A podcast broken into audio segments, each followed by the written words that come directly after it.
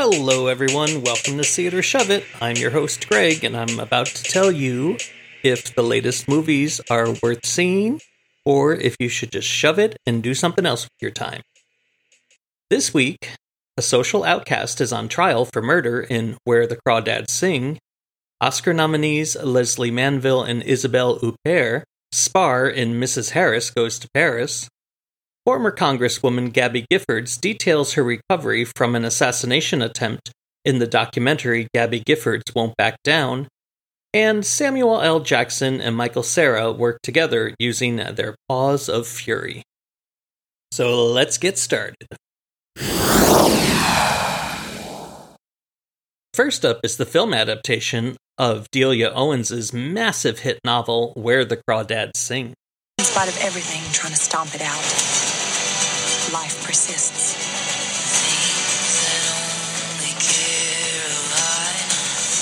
Way out yonder, where the crawdads sing, the marsh knows one thing above all else.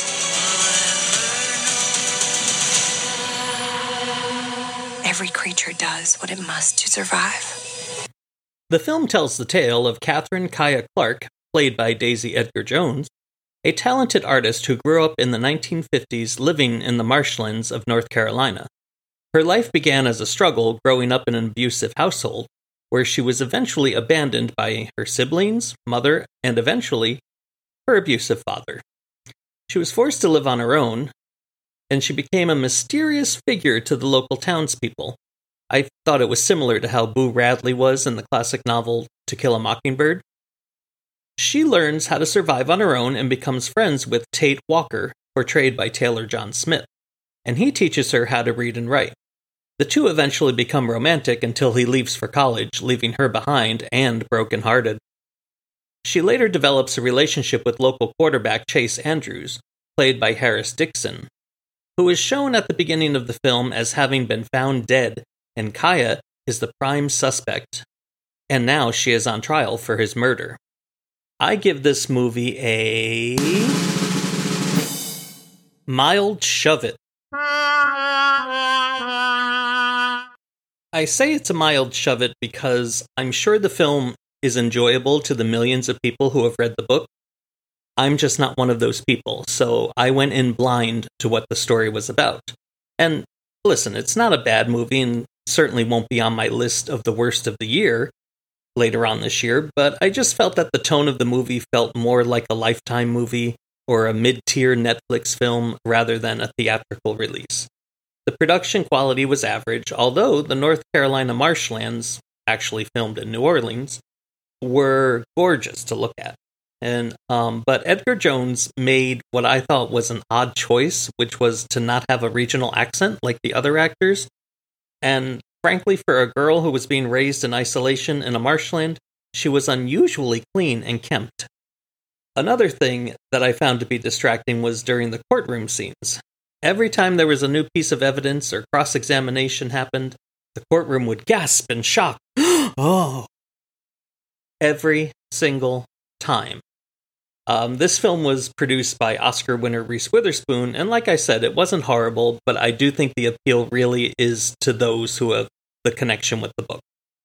If you haven't read the book, you may not enjoy it. Next up is the Cinderella story for mature people Mrs. Harris Goes to Paris, starring Oscar nominees Lesley Manville and Isabelle Huppert. Excuse me, dear. I'm after a frock, one of them £500 ones. You have the wrong address. Please let me escort you out. No, no, no, hang on a minute. I've saved every penny scrubbing floors so I can buy this frock. Excuse me, but it would be my honor to have you view the collection as my guest.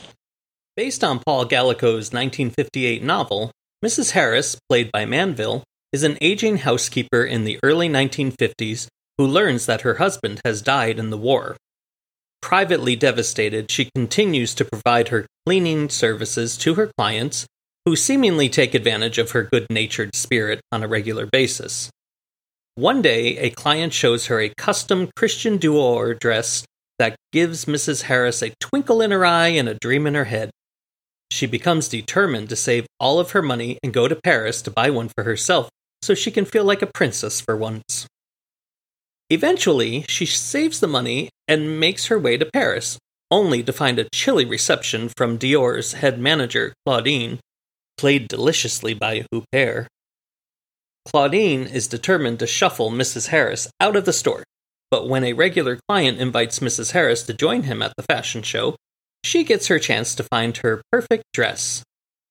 When she discovers that each dress is custom made for each client, Mrs. Harris must extend her stay in Paris and is helped by the Dior accountant Andre, played by Lucas Bravo, and the fashion house's top model Natasha, played by Alba Baptista. I give this film a. See it. Manville is note perfect in this role. She is charming, lovable, and can break your heart with just a facial expression.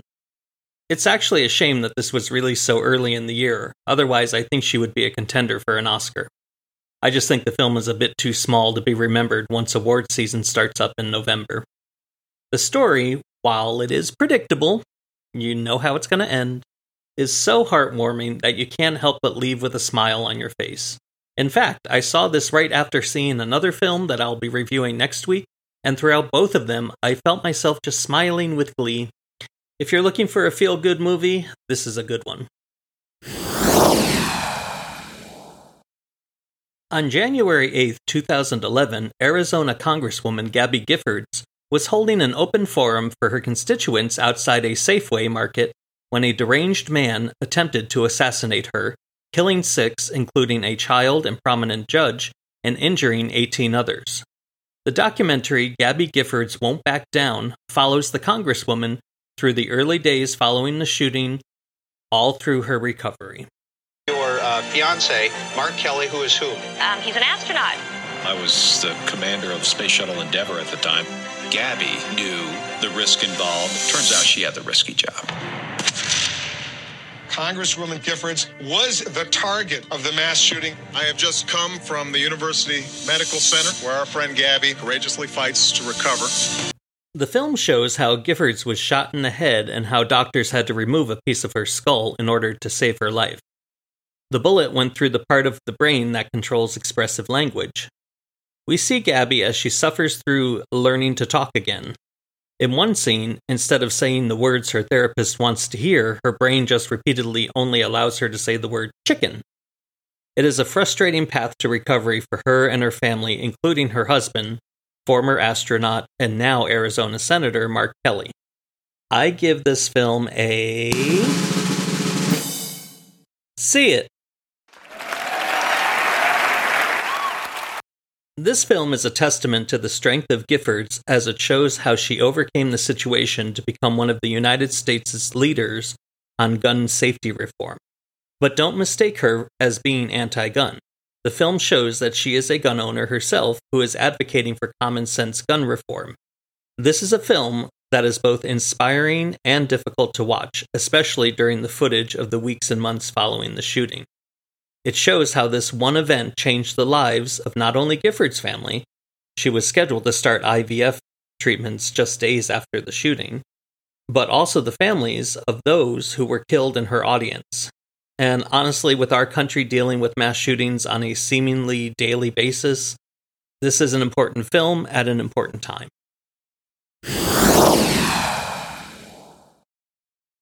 Our last featured film this week is the animated tale Paws of Fury The Legend of Hank, starring Samuel L. Jackson and Michael Cera.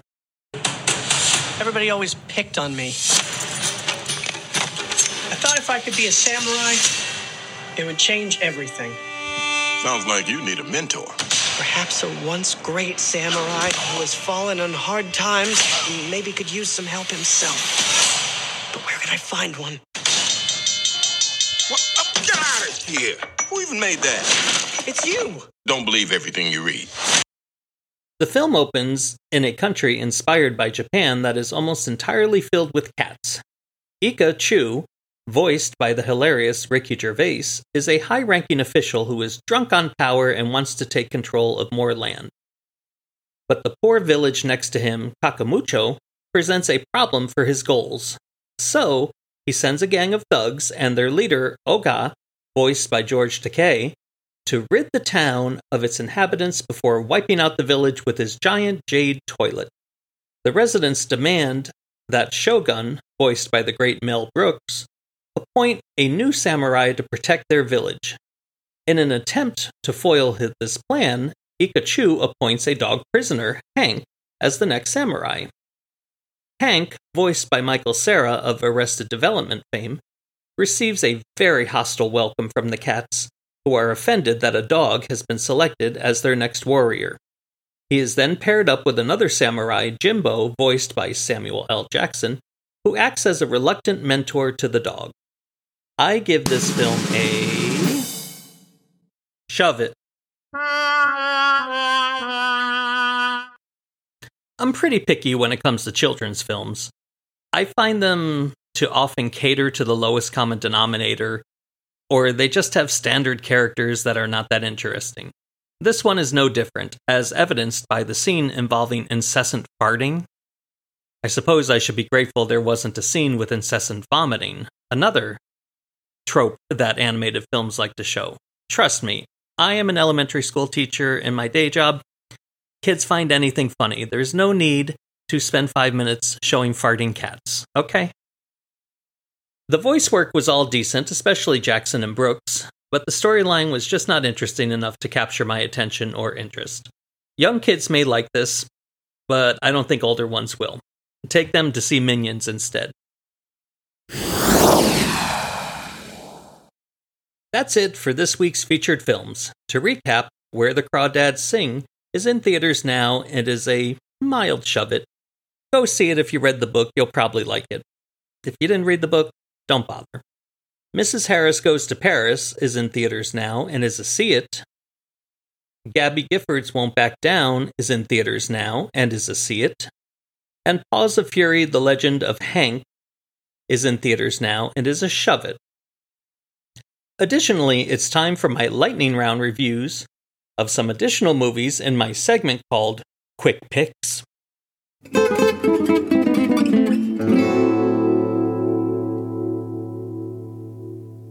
There are some films from late last year and earlier this year that are now available on streaming. House of Gucci, starring Lady Gaga and Adam Driver, is campy fun as long as your expectations are not too high. And I thought it was a see it. It is streaming on Prime Video. The Spooky, The Cursed is a slow burn horror film that is a mild see it. It is streaming on Hulu. The Oscar nominated Norwegian film The Worst Person in the World is terrific and is a see it. It is also streaming on Hulu. And the melodramatic Redeeming Love is a shove it and it is streaming on Prime Video. Alrighty, that's it for this week. Binge It or Singe It is still on hiatus and will return in August with a whole new slate of shows. A programming note moving forward, See It or Shove It will be released on Wednesdays. I'll soon be returning to my day job of teaching, and once school starts, I'll need a few extra days to create the podcast each week. So look for that if you need a midweek pick me up. Thank you so much for taking the time out of your day to listen. I am very grateful. Support your local theaters by going to see some of the movies I've reviewed and while you're at it, share my podcast with your movie and TV loving friends and family in person and on social media. I appreciate all of your support. On deck for next week, Oscar winning director Jordan Peele returns to theaters with his latest thriller, Nope. And Jenny Slate brings her YouTube series to the big screen in Marcel the Shell with Shoes On. Follow me on Instagram at Brewster'sDad73 and rate me wherever you get your podcast. And I'll see you later, alligator. This episode of or Shove It was recorded in Orlando, Florida, and is produced by Gregory G Productions. Music by Mysterio Music, all rights reserved.